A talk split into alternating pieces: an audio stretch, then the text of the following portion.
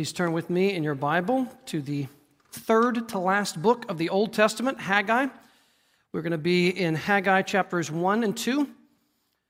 Again, Haggai, Zechariah, and Malachi are the last books of the, uh, the Old Testament right before you get to Matthew. So find your way to Haggai chapter 1.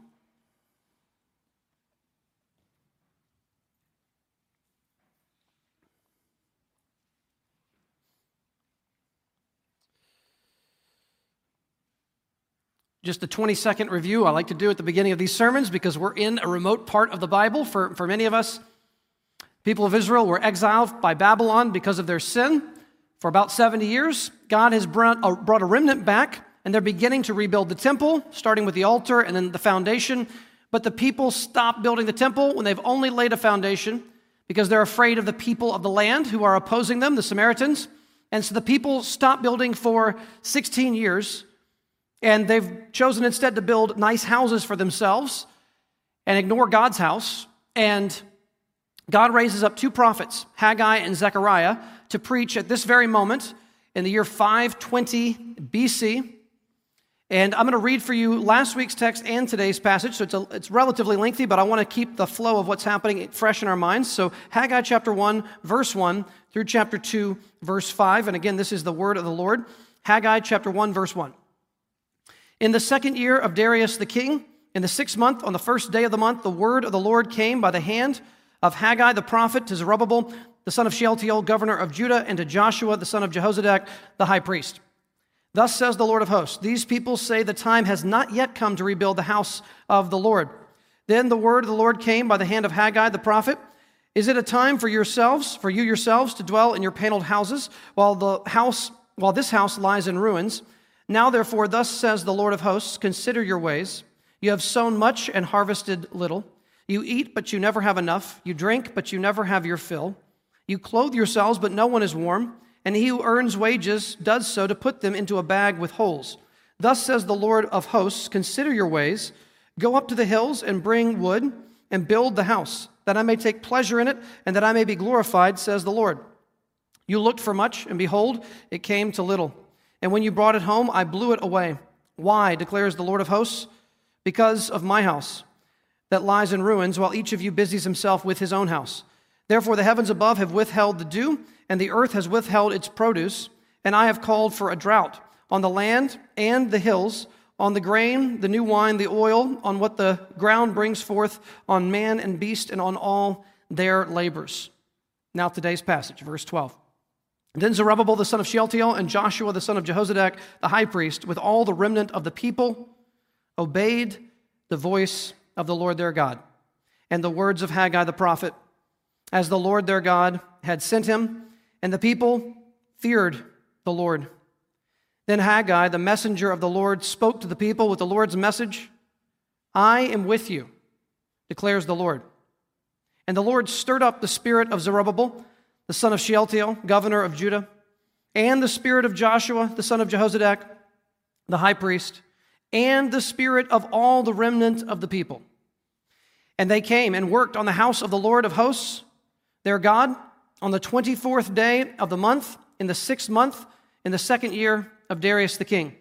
In the seventh month, on the 21st day of the month, the word of the Lord came by the hand of Haggai, the prophet.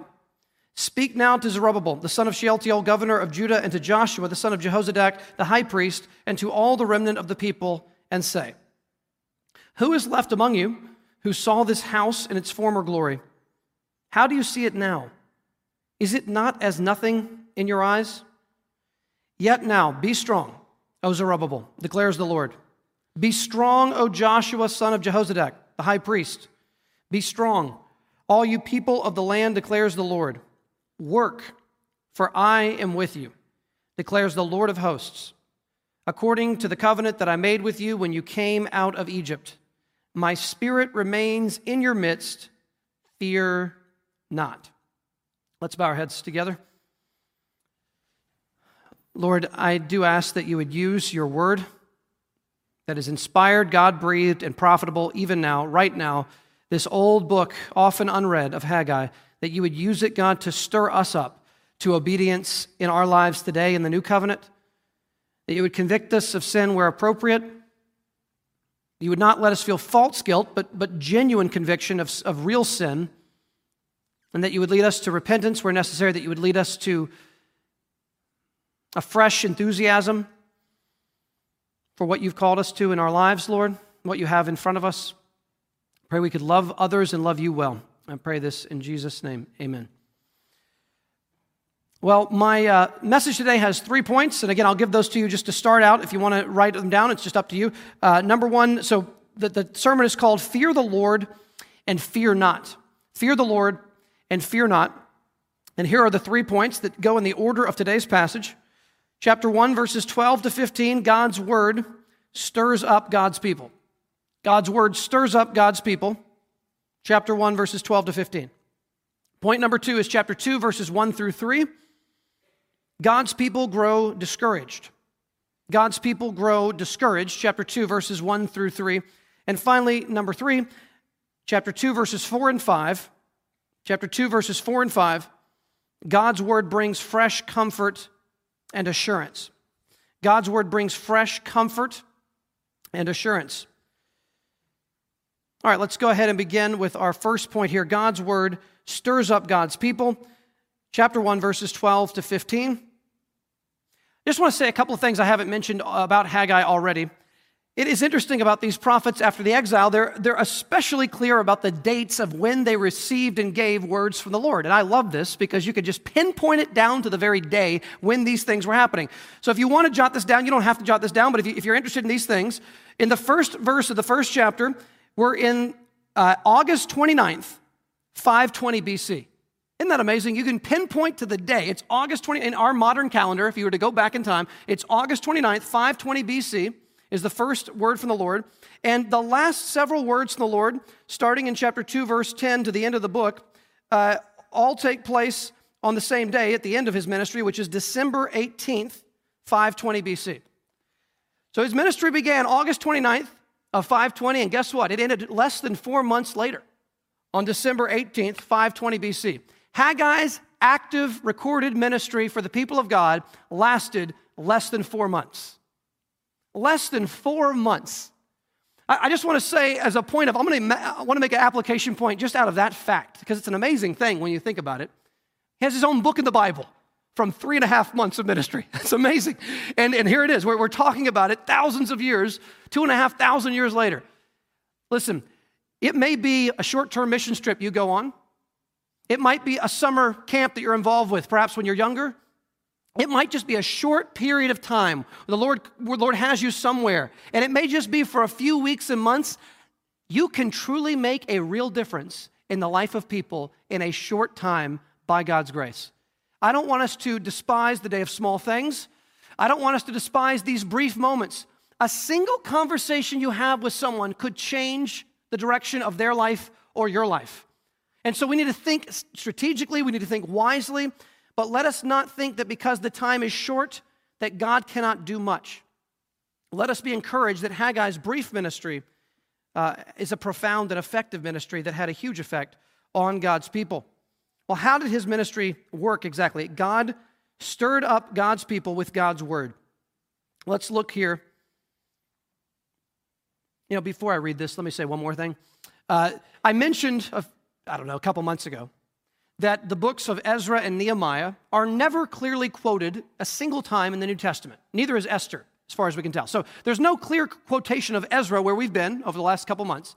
And those are the post exile books, right? The books after the Babylonian exile.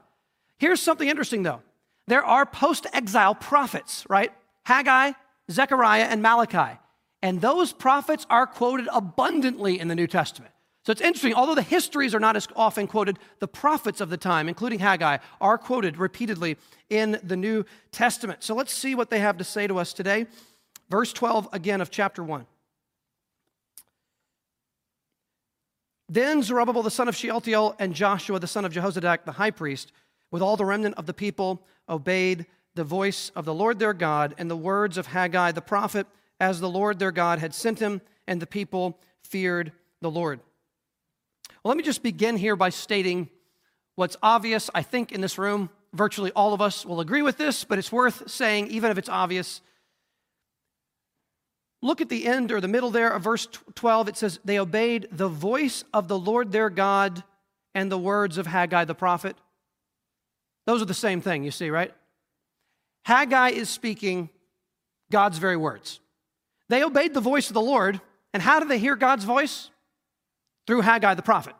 The very words that Haggai got straight from heaven through divine special revelation were the infallible speech, was the infallible speech of the living God. And what Haggai has written for us here, as old as it is and as short as this book is, it is the very word of the living God. And it's not a word that expires in its relevancy.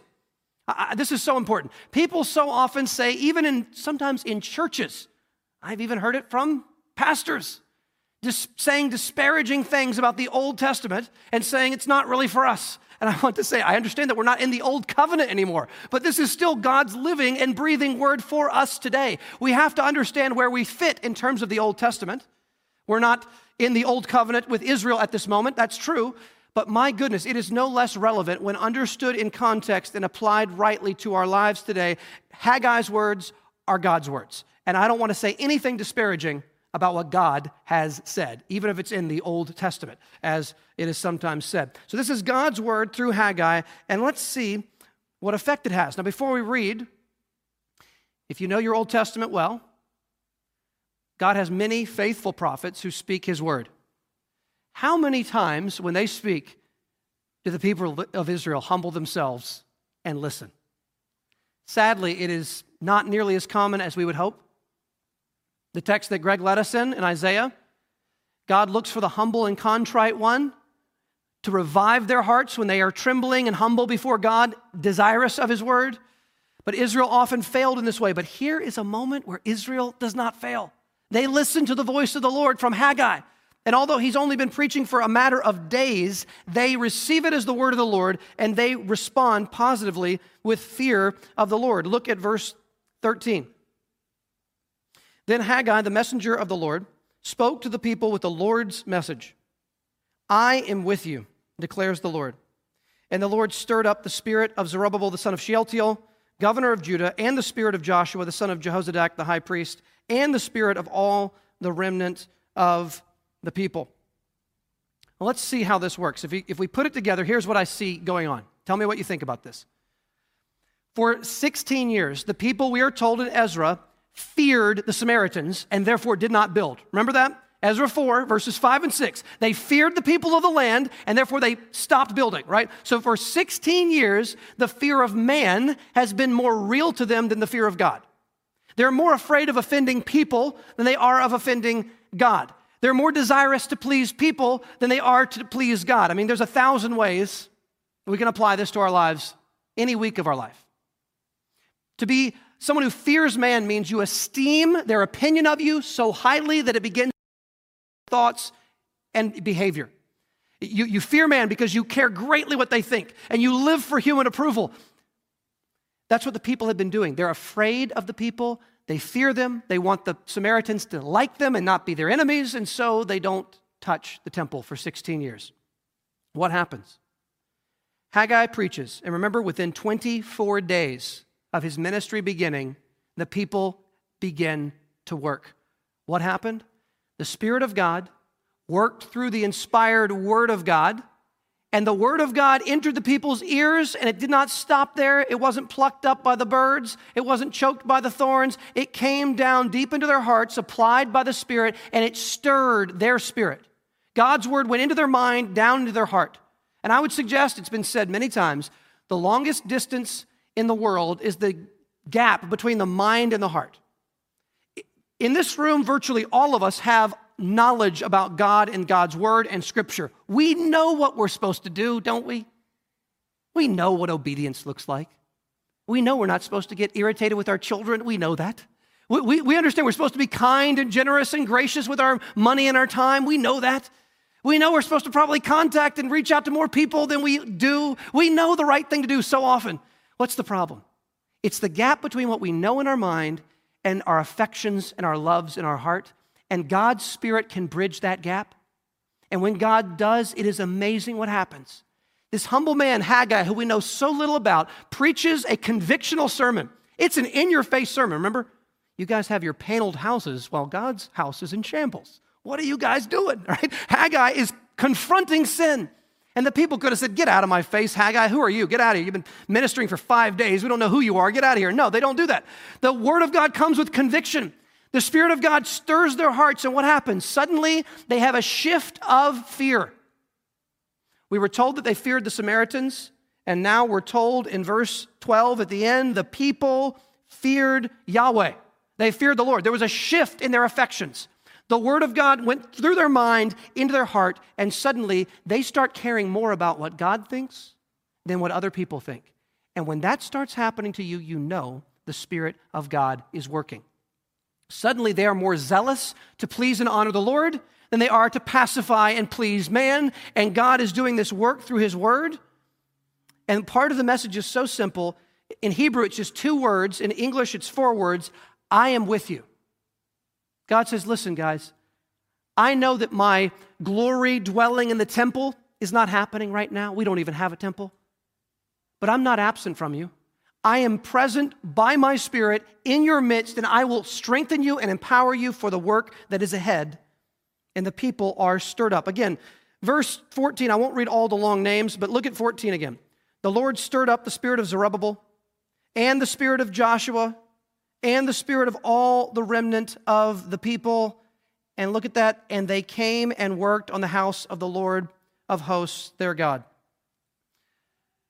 Again, I didn't pick this book because of the sovereignty of God, but you can't escape the sovereignty of God in the Bible. We're doing Sunday school series on the sovereignty of God, and here it is again. I can't, I, I mean, is Haggai the place you were going to go to find the sovereignty of God? Well, here it is. Why did the people work? This is a perfect picture of God's sovereignty, which is always effective in what he calls people to do, and human responsibility. Do you see them both here? God stirred the spirit of the leaders and the spirit of the remnant, and guess what? They went to work. God's sovereignty, man's responsibility in the same verse. Why did they work? Because God stirred up their, stirred up their spirits. And why did God stir up their spirits? So that they would get to work. These two things go hand in hand. It reminds me of Philippians chapter 2, verses 12 and 13. Continue to work out your salvation with fear and trembling. For, so stop there, you know this verse, but so this is your responsibility. Work out your salvation with fear and trembling. There should be a fear that God is at work in you, a, a, a, reverence that God is at work in your life. So work out your salvation with fear and trembling. You do that, you work it out. For, because God is at work in you to will and to work for his good pleasure. So you've got a responsibility, which is to use your will to work out your salvation. That is commanded in Philippians 2:12. Work out your salvation. Exert your will. Use your decision-making abilities and do what you're supposed to do. Do the right thing.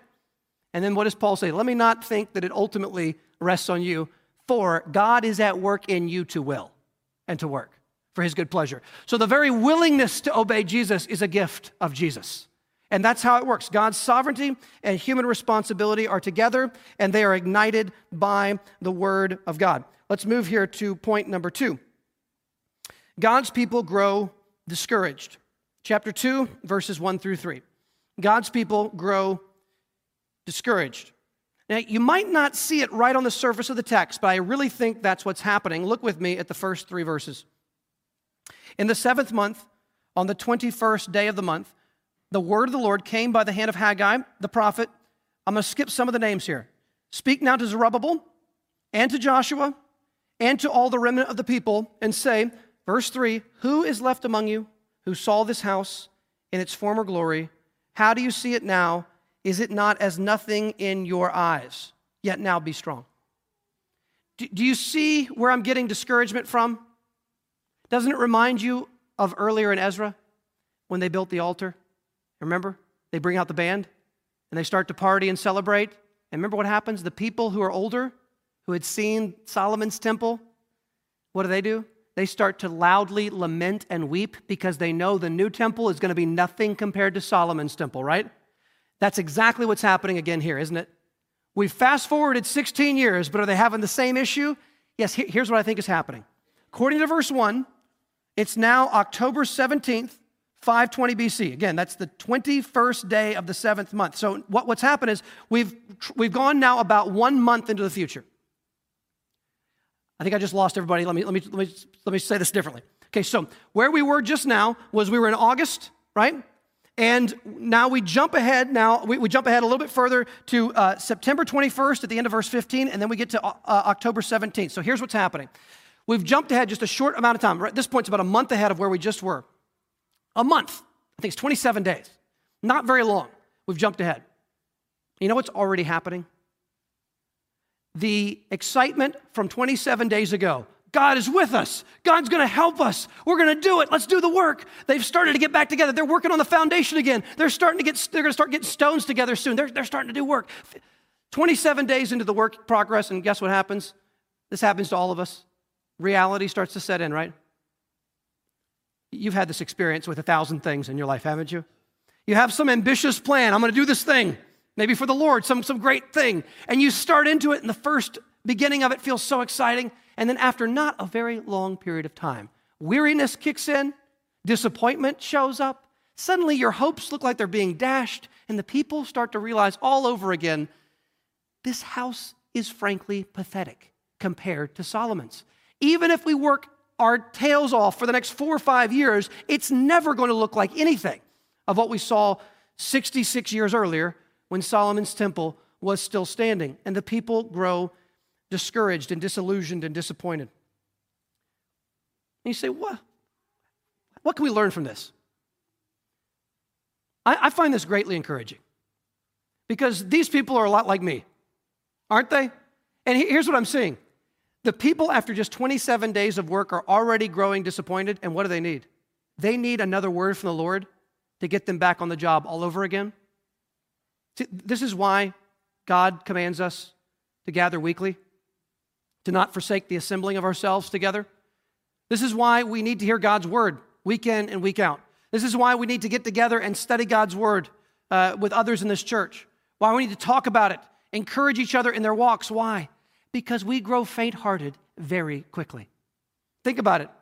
Think back to last Sunday. Maybe even last Sunday, there was a moment in the service, maybe during a song, where you just felt uh, the, the, the, love of the Lord, the nearness of the Lord, and maybe there was a resolve in your heart to fight a particular sin or habit in your life, and you were going to make a difference this week. And then as you look back over the last seven days, do you see sins that you committed in attitude or word or action or in your imagination? Just think over the last seven days. Things that you were like, okay, last week I'm going to fight against this, and then what? We slip and fall into similar patterns similar struggles, and we need to get back up on our feet again. We need to be reminded by God over and over again that He is with us and that He will strengthen us and that He is going to help us. I can remember when we started this church seven and a half years ago. Uh, I won't go into specifics here, it's not the point, but just I want to tell you just one little sample here. So I came from a ministry that was numerically quite large at the time, and, and I was on a teaching team with a, with a group of other people. And we came out of that, and we, we this church started with a number of other uh, people here. Some of you came with us, my wife and I, from our previous church. And when we came here, uh, the first six months or so, I went through a period of tremendous discouragement. I left a numerically large ministry. We came here, and every Sunday for the first, I don't know how long, the church shrank. That's what you want when you plant a church, isn't it? The, the first Sunday, we had a large group. The second Sunday, we had about 40 less people. Next Sunday, we had about 30 less people. The next Sunday, we had about 10 or 20 less people. And then there was a Sunday, we had like 46 people. And I thought, when is this going to stop? We're going to have no one left in this room. So I remember these early months of the church. This is, I mean, I can relate so clearly to this, what these people are talking about. You start something new, and you go into it and you're so excited and thrilled. We're starting a church and the Lord seems to be uh, providentially orchestrating things. And man, we can't wait to see what the Lord's going to do. And what did the Lord do? The Lord shrank our church for several months. and you thought, what is happening here? And I went through this time of, of real, I mean, I would call it depression. I would call it, I mean, it was sin in my own heart. The Lord was, I think, disciplining me and exposing sin in my heart. I think that a lot of my priorities were off and God was reprioritizing things. But I can identify with starting off with enthusiasm and six months in going, is this place, you know, are we still going to be around in a year? This is not looking good. We were headed in a bad direction, it felt like. And I went through a time of deep discouragement. I would even say depression for a period of months. And the Lord brought me through that. And guess what the Lord exposed in me? He exposed all kinds of idols connected to ministry and church that I didn't know I was struggling with. Thank you very much. I thought I was doing okay. And the Lord kicked up the dirt with this trial, and He showed me that I was, you know, what are you really doing this for? And what are your motives? And the Lord showed idolatry in my heart that the Lord had to lead me to repent of. And I think I'm still in process on these things as, as we grow.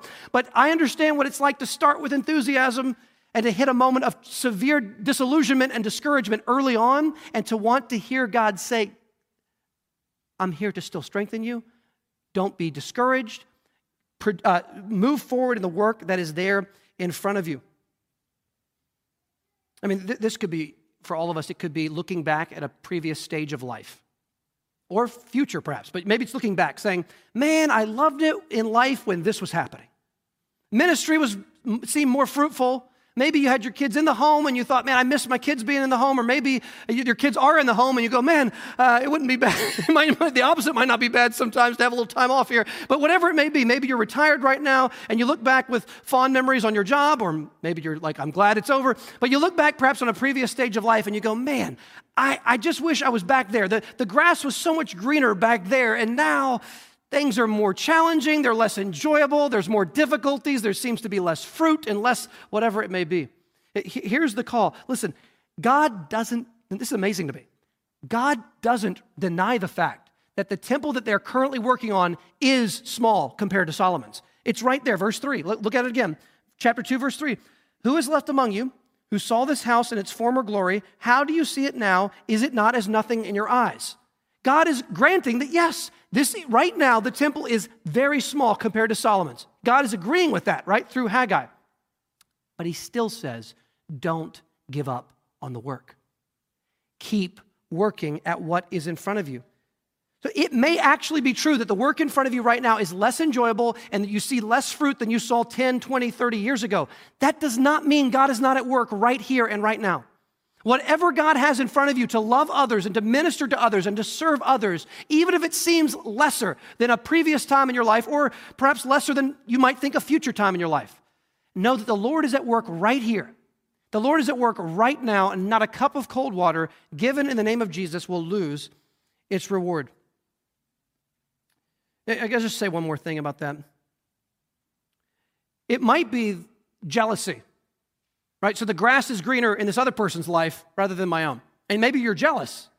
What I'm doing seems so small, but what this other person I know is doing seems so much better. I, I want more of what that person has, whatever it may be. And, and I always think of John 21. It's, I love this text. It's the resurrection. Remember, they eat breakfast with Jesus on the Sea of Galilee after he catches, they catch the fish, throw the net on the other side of the boat. They, they eat the fish. Jesus asks Peter three times, If you love me more than the other disciples, Jesus says, Peter says, you're calling me on the three denials, aren't you? And he says, Yes, okay. So Peter grieves, and then they get back up and they walk down the beach, and John is there, remember? And Jesus says to Peter, Peter, the day is coming when you will be old, and people will dress you and carry you where you do not want to go. And he told Peter by what means through death he would glorify God. So he told Peter, You're going to be martyred for your faith when you're old.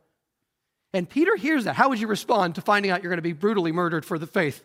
Like Jesus tells him that. Oh, wow. Could be, you know, crucified upside down is what church history says. Could be right. And Peter hears that. What does he say? He says, uh, Lord, what about John?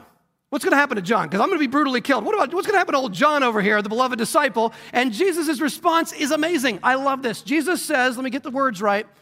If it is my will that he, John, remain until I come, like if he stays alive until the second coming, here it is. You ready? What is that to you? You follow me. I love that verse. So, Peter, my plan is for you to be martyred. That's not going to be my plan for John. We don't think John was martyred. From church history, he died as an old man. So, listen, Peter, if my will for your life is martyrdom at an old age, and my will for John is that he lives a long, old life, what difference does that make to you, Peter? You follow me. So I, I want to say, if you are struggling with jealousy, not just with your past, but with someone else's life, you're going, I wish I had their life, not my life. If that's where you're at, Jesus would say to you with love, but with some intensity, he would say, what, what I'm doing in another person's life, what difference does that make to you? That is of no consequence to you. Your responsibility, wherever you are in life, is to follow me right where you are, and I will be with you in the midst of that. All right, let's move to point number three. This is uh, verses 4 and 5. God's word brings fresh comfort and assurance. God's word brings fresh comfort and assurance. Let me read verses 4 and 5. Yet now be strong, O Zerubbabel, declares the Lord. Be strong, O Joshua, son of Jehozadak, the high priest. Be strong, all you people of the land, declares the Lord. Work, for I am with you, declares the Lord of hosts. According to the covenant that I made with you when you came out of Egypt, my spirit remains in your midst. Fear not. Now, if you look on the screen behind me here, you'll, you'll see he calls the Lord the Lord of hosts. This is from the ESV Study Bible. I just took a picture of the, of the page. I didn't know what else to do. So if you look at this, the, the chart actually goes way further down in the, uh, in the Bible there. And this is a fascinating little chart. I would never, ever have thought of this, but just I thought it was worth noting.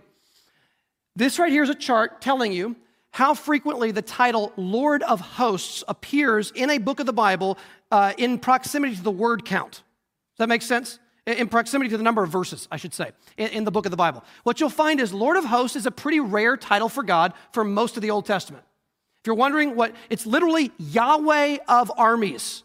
Hosts are troops. So Yahweh of armies, which is probably referring to angelic armies. So Yahweh of armies means is what Lord of Hosts means. Now this I never knew. It's fascinating. You see, it appears in some of the prophets, Isaiah 4.7% of the verses uh, per, per title, it, it appears. Amos, 6.1%. But look at the top three. Far and away, the most common time the title Lord of Hosts appears in the whole Old Testament, it appears where? In the three post exile prophets, the ones we're studying Haggai, Zechariah, and Malachi. Far and away. In fact, in Malachi, it appears 43.6% of the time. it's, it's the most common title that Malachi uses, along with Haggai and Zechariah. They keep calling God Yahweh of armies, Lord of hosts, over and over and over. Why are the three post exile prophets constantly calling God Yahweh of hosts? You know the answer. I mean, you, you can probably figure it out now that I've shown you this chart. The answer is what? The people have never looked more small and insignificant than they look right now. 50,000 tiny little group of people back home, no political power, no political freedom. Persia is in total control over them. The Samaritans want to get them in huge trouble. They're under threat from the Samaritans. They could be physically, bodily harmed or killed. And guess what God says? God says, Don't be discouraged. I'm with you. And who am I? I'm the God of angelic armies. See, Israel, you may not have an army right now. You've got no troops. You've got no militia. You've got nothing, right? You've got nobody to defend yourselves. But I am the God of angelic armies. I'm the Lord of hosts. And it's kind of like when Elisha, remember, takes his servant and they're about to be captured. And he says, Look, look, look up on the mountains. And what does he see? The mountains are covered with angelic armies, right? The armies of heaven are there on the mountains. And Elisha says, We are going to be just fine because God's armies are on our side. It's just two people, but we got 10,000 troops from the angelic hosts, right? So here's what God is telling us. Even though you feel small and insignificant, I am Yahweh of armies. I am sovereign and in control. You don't need human strength. You have divine strength and protection. I am the Lord of hosts. That's one aspect of the comfort and assurance that God's word uh, gives to the people. Let me turn you to a text. Hold your spot. Turn to Luke chapter 12. Luke chapter 12. Hold your spot there in Haggai. Luke chapter 12.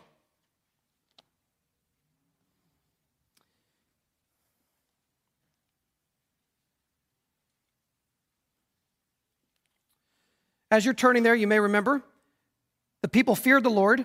And at the end of today's text, God commanded them, Fear not. You see this? They feared the Lord, and therefore they had nothing of which to be afraid.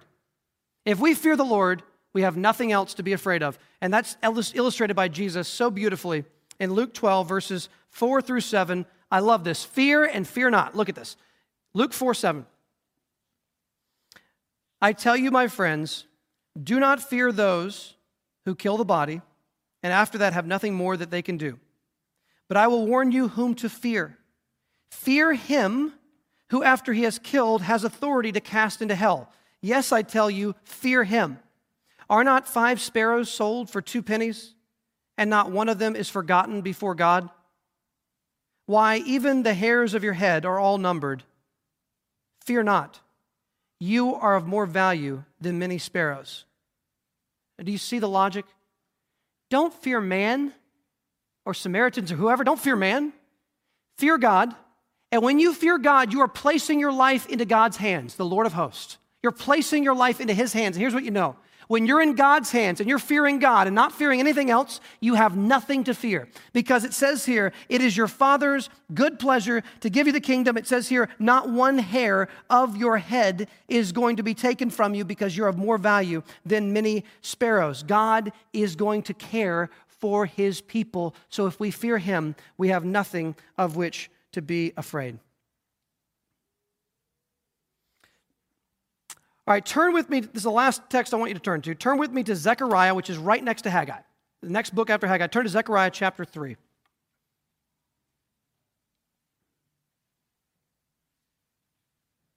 One last point of application before we get to Zechariah 3 is this.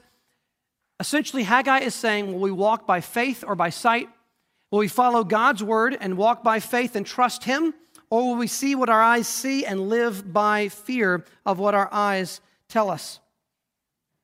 All right, Zechariah 3. Now, we're, we're coming to the Lord's table, and I wanted to find a way to connect Haggai to the Lord's Supper. And this is actually a beautiful text to do so. So, give me a few, I want to take a few extra minutes in the sermon, so stick with me here, a few more minutes, and then we'll come to the Lord's table. But let me just set the scene here for a moment. Zechariah is prophesying just a few months after Haggai. Okay, this is just a few months after Haggai's ministry has ceased, not long afterwards. And guess what? We still have the same two leaders, Joshua and Zerubbabel. All right, we're used to their names. But here's what's amazing Joshua was who? Remember by now, he was the high priest. And remember, the high priest, more than anyone else on earth, represents the people before God and God before the people. And who's the one who goes into the Holy of Holies once a year with the blood of atonement? It's the high priest, right? He represents God to the people. Now, listen, when the high priest is supposed to go in before the Lord, there's a big ritual that they do. They're supposed to take ritual baths for cleansing to make sure there's no ritual impurity. They dress in perfect white vestments. They have all the high priest's perfect clothes and the clothes and the robe on the, the, the, the, the part on the head and the, the turban on the head and all the different parts that they're supposed to wear. And they are to be spotless because they're to represent the people before God, and the people want a spotless representative. And as the people return from exile, here's what they know. Is there sin that's haunting these people in their past and a little bit in their present? These people can't keep it straight for very long. And there's sin, and their sin keeps cropping up, prone to wander. And this powerful scene takes place. Look at Zechariah 3:1. Then he showed me Joshua the high priest standing before the angel of the Lord. That represents God, the angel of the Lord. And who? Satan, standing at his right hand to accuse him. And the Lord said to Satan, The Lord rebuke you, O Satan. The Lord who has chosen Jerusalem rebuke you. Is not this a brand plucked from the fire? Stop there. Do you see? Satan's accusing Joshua, and the Lord defends the whole city of Jerusalem because Joshua is representing Jerusalem. You see that? And guess what? He calls him a brand picked from the fire. That's referring to exile. Israel was like a firebrand put in the fire, and they were about to be burned up in exile, just, just, destroyed. The nation would be no more. And what did God do? He reached into exile, grabbed the partly burning brand, and pulled it out and brought it back to the homeland. They're a brand pulled from the fire. Verse 3. Now Joshua was standing before the angel, clothed with filthy garments. The word here involves excrement. So the high priest is standing before the Lord and he's covered in the sins of Israel, and they are defiled. Like uh, in Sunday school, uh, your most, righteous acts are a filthy rag. He's wearing high priest robes covered in excrement. They're covered in filth. They're, it's disgusting. This is despicable. It's dishonoring to God, and it, all the people's sin is present before God. This is a disaster. And Satan is ready to accuse them and say, God, they deserve condemnation for their sin. Verse 4 And the angel said to those who were standing before him, Remove the filthy garments from him.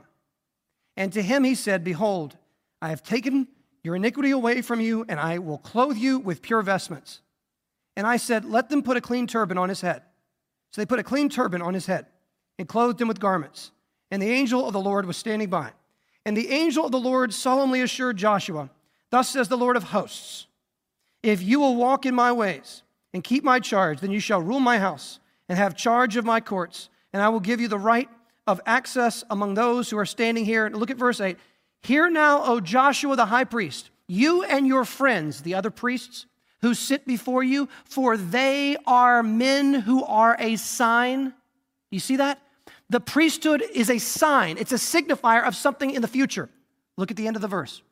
The men who are a sign, behold, I will bring my servant the branch. Do you see that? My servant the branch. For behold, on the stone that I have set before Joshua, on a single stone with seven eyes, I will engrave its inscription, declares the Lord of hosts, and I will remove the iniquity of this land in a single day. This has got to be one of the most beautiful Old Testament pictures of the gospel in all the Bible. Just close with this as we go to the Lord's table. The high priest is standing and he's covered in real filth from real sin. And God is about to cast him out of his presence because Satan is accusing him. He deserves judgment. And what happens? God says, No, I've chosen you. God takes the pure vestments, he takes the, the defiled vestments off the priest takes perfect, pure vestments, puts them on the priest, and now the priest with imputed righteousness, the credited righteousness, perfect righteousness that is not his own, is placed on him. His sin is taken away, his righteousness is put on him, and now he can stand before God and the people and represent Israel with pure, spotless righteousness. And then we're told this is a sign of a future servant of God who's coming called the branch. And guess who that is? When the branch comes, the servant of the Lord, when he comes, he's going to take away all the sins of all the people in one one day.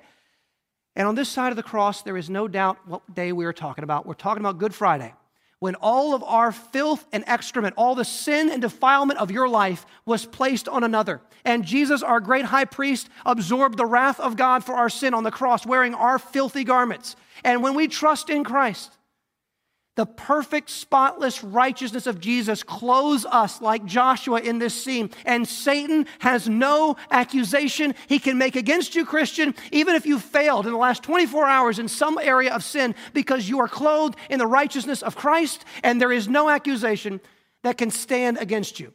Who shall bring any charge against God's elect? It is God who justifies. Who is the one who condemns? Christ Jesus at the right hand of God is interceding for us. And these elements here represent these realities that Christ gave his body for us through the bread, and he shed his blood for us through the cup.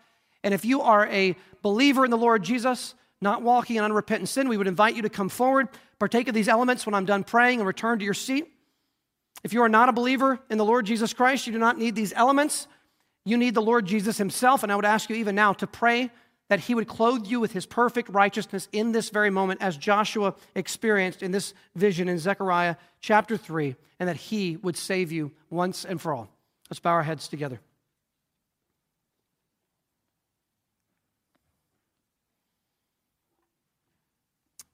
Heavenly Father, if we were to stand before you with the cumulative weight of all of our sin from all of our life, we would be crushed before you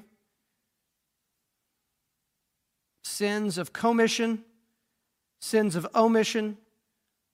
Lord, we cannot put a number on our sins. The older we are, the more sin we have. And Lord, if we were to appear before you, we would be covered in filthy garments. And we are beyond thankful that the accusation of Satan cannot be successfully made against your people, not because we are perfect, but because Jesus is perfect and was perfect in our place. That he died, taking all the defilement of our sin onto himself on the cross, that you made him who knew no sin to be sin on our behalf, that we might become the righteousness of God in him. God, it is hard to put a level of praise or gratitude on what you have done for us in Christ. I pray now as we come forward, humbled by your grace as we take of these elements, that we would have these physical, tangible reminders that we can touch and taste of your love for us, giving your Son body and blood uh, for us on the cross. And I pray even now, God, that you would humble us, encourage us, and strengthen us for the week ahead. We pray this in Jesus' name. Amen.